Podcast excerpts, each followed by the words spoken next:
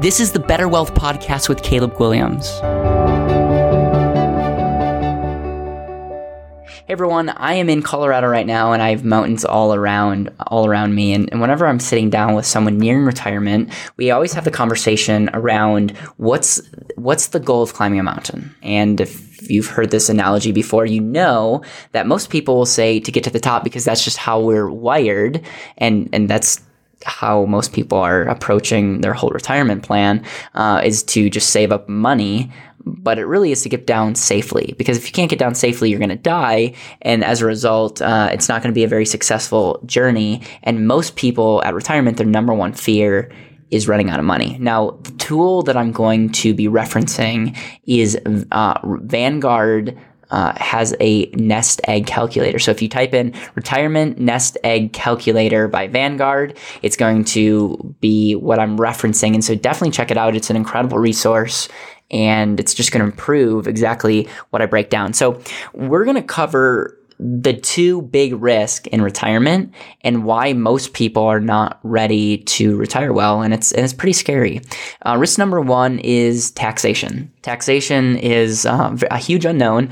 A a you know a documentary called The Power of Zero is is a powerful long documentary breaking down why taxes almost have to go up, and so a lot of people have their money locked up in accounts that it's kind of scary because taxes could double and they just they just lost that kind of money to the government maybe not a market crash but it's still vulnerable to government taxation.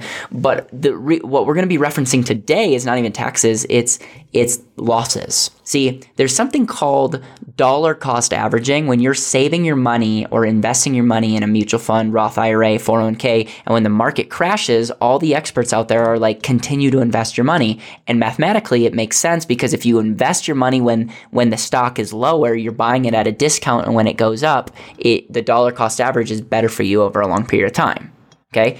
Math is math. It works. If you are going to stick to a, in a, a, mutual fund strategy or a Roth strategy using the market, which you guys all know that that's not necessarily my my, approach or my recommendation. Um, if the market crashes, that's the best way time to buy. Like the only time that I'm going to buy stocks is when the market crashes. By the way, like if we have another 2008 that happens and I know like Facebook or whatever goes for pennies on the dollar and I know that they're not going anywhere and I couldn't do anything else in my business or do other opportunities like real estate, I have nothing against the market. I'll invest and, and get those because when that goes up, I'm going to see the profit. So dollar cost averaging is this example or this theory that that's mathematical that when the market drops, you can you can put buy more shares or just continue to be consistent. And over time the dollar cost average is going to be you know working well for you. So that theory works until you hit retirement because there's something called reverse dollar cost averaging that actually works exponentially against you at retirement. And then it's essentially this when you're when you're pulling money out and you lose money like in a market crash and when you take that money out, you are you are selling at a loss, and as a result, you're locking in those losses. And, and if you follow my work at all, you know that every time you lose a dollar, you don't just lose that dollar; you lose what that dollar could have earned you the rest of your life. Losing money is in, in an, a very very bad thing in retirement. That's why in 2008, a lot of people had to go back to their work. A lot of people lost their whole dream of retirement because of one year, because their whole life savings got demolished. And as a result, their potential to take out income and cash flow is also significantly reduced. And so I'm referencing again the retirement nest egg calculator. And this is from Vanguard, super credible source on what to expect as it relates to, you know, a safe withdrawal rate. So what we're doing here is I'm going to put a million dollars in. I'm going to say how many years should I, your savings last? I'm going to say 30 years. And I'm going to put uh, a four and a half percent savings withdrawal rate. Okay, this is pretty much saying if I had a million dollars, I'm going to take out forty five thousand dollars, and we'll see how much how how long that lasts. I mean, theoretically, if the market quote unquote averages eight percent, I should have more money after thirty years, right? Well, if I run this run the stimulations and um, or simulations, I uh, it, and it's over a hundred thousand um, examples that they run I have an 83% chance uh, that I'm going to have some money at over 30 years. So, in other words, I have a 17% chance that I'm going to run out of money at some some point during that time. As my good friend Brian Bloom would say, if you got onto a plane and the the air uh, the the the flight the pilot was like, okay, there's a 99% chance that we're going to land and everyone's going to be fine. Are you getting on that plane?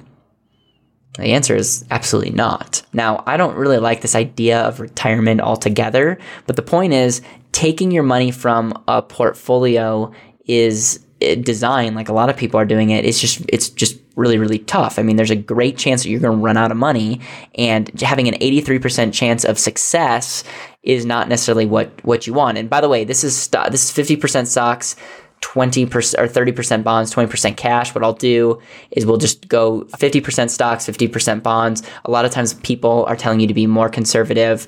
And when you do bonds and switch from cash, you have an 85% chance of having some kind of money over 30 years. Okay, so the point is then you can go back and we can say, okay, we're going to go to 4%. So now we're only going to get $40,000 and we're going to run uh, the example. And now we're 92%. So 8% of the time we're going to run out of money. And oh, by the way, we don't know when we're going to run out of money. So the probability of our savings lasting 30, uh, 30 years is 92%. If we wanted to get this to 99%, if we want to get this to 99%, we would have to have a safe withdrawal rate of 2 point, let's see if we run 2.9. 2.9 is a 99% success rate. How's that for a retirement plan? How's that for the American dream?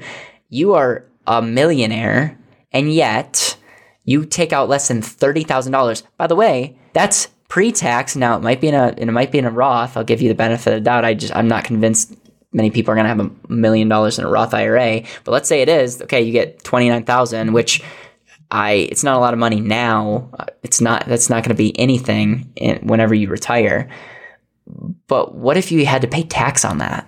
And what if what I think to be true about taxes is true and a portion of that $29,000 in the future, actually, you don't even get to keep. It goes to the government. The point I'm trying to make here is the safe withdrawal rate, because of sequence risk, because of losses, the whole portfolio method is a very inefficient way to, to uh, retire uh, for quote unquote distributions of our money. All I'm asking you is to really get clear on what the end goal is.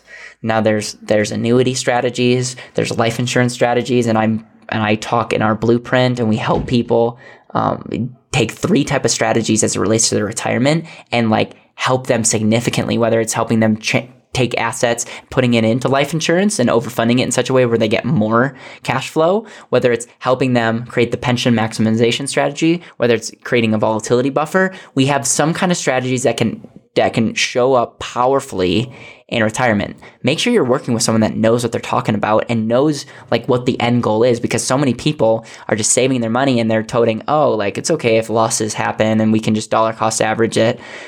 what's what's your end game? And and please share this. I mean, if you know someone nearing retirement and they're not aware of this, I, I for sure want to just um, make a clip that's that's uh, that shares uh, what to be looking for.